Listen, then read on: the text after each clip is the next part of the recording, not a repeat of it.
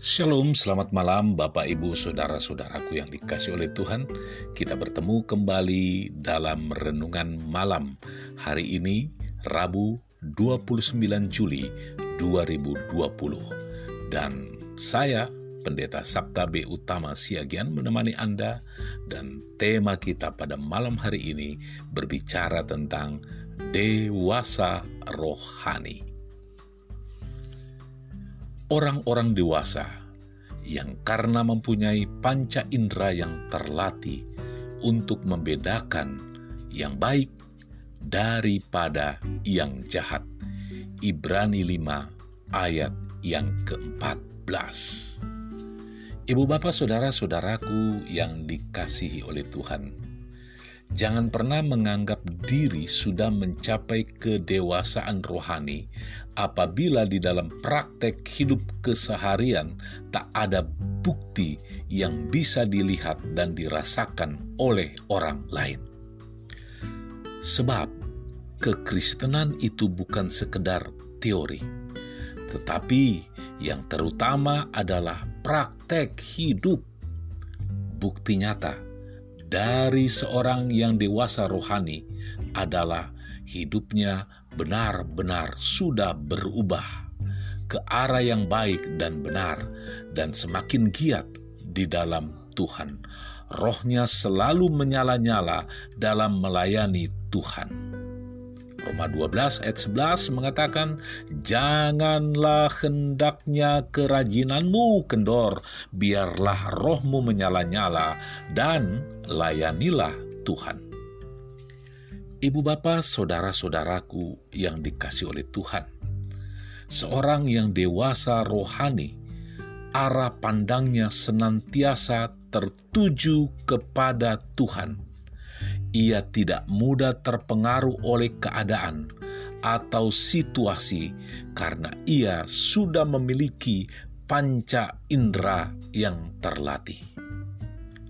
Apa pun yang terjadi di dalam hidupnya, ia mampu melihatnya dari kacamata iman. Ia percaya bahwa segala sesuatu yang terjadi dalam hidupnya pasti mendatangkan kebaikan, sehingga ia tetap bisa mengucap syukur kepada Tuhan. Berbeda dengan orang yang kanak-kanak rohaninya, yang karena kerohaniannya masih suam-suam kuku, mudah sekali goyah dan terombang-ambing oleh situasi.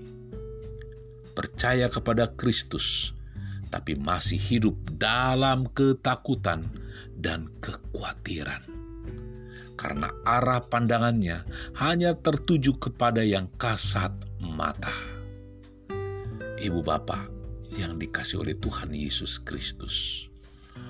Orang yang dewasa rohani tidak lagi hidup menurut keinginan dagingnya, tapi hidup dalam pimpinan Roh Kudus.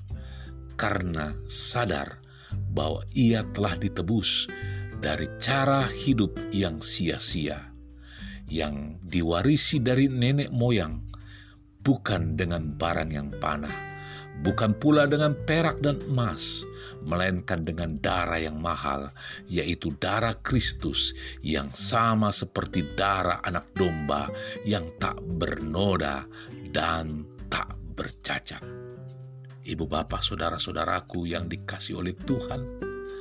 Hal ini juga ditegaskan Rasul Paulus. Barang siapa menjadi mirip Kristus Yesus, ia telah menyalipkan daging dengan segala hawa nafsu dan keinginannya. Galatia 5 ayat 24. Dan orang yang dewasa rohaninya adalah orang yang hidupnya pasti berbuah.